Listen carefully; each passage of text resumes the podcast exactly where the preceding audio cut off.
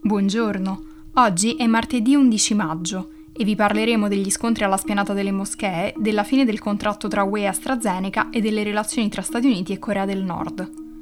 Questa è la nostra visione del mondo in 4 minuti. Lunedì ci sono stati dei violenti scontri tra la polizia israeliana e palestinesi davanti alla moschea di Al-Aqsa, nel complesso della spianata delle moschee a Gerusalemme. Secondo Arez, fin dalla notte di domenica, circa 8.000 palestinesi si sarebbero barricati all'interno della spianata, che si trova nella zona della città vecchia, in segno di protesta contro una marcia israeliana nazionalista per celebrare la conquista di Israele della parte est di Gerusalemme avvenuta nel 1967.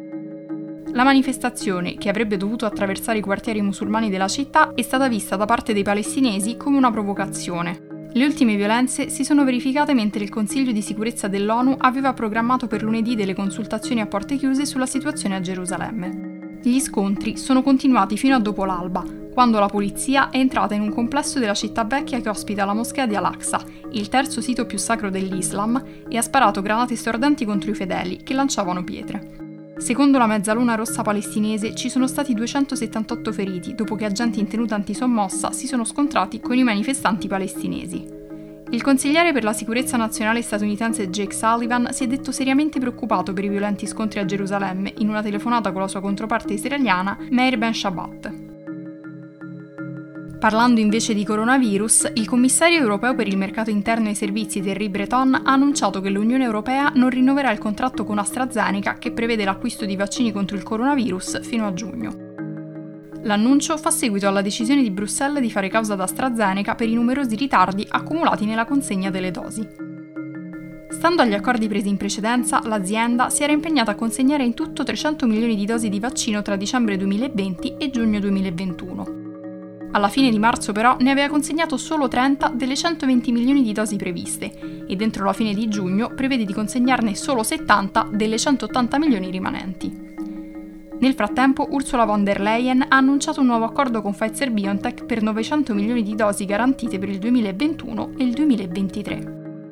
Infine, il leader della Corea del Sud Moon Jae-in ha fatto sapere che sfrutterà il prossimo incontro con il presidente americano Joe Biden il 21 maggio per spingerlo a riavviare la diplomazia con la Corea del Nord, dal momento che gli Stati Uniti hanno optato per un approccio diplomatico per risolvere la crisi nucleare nordcoreana.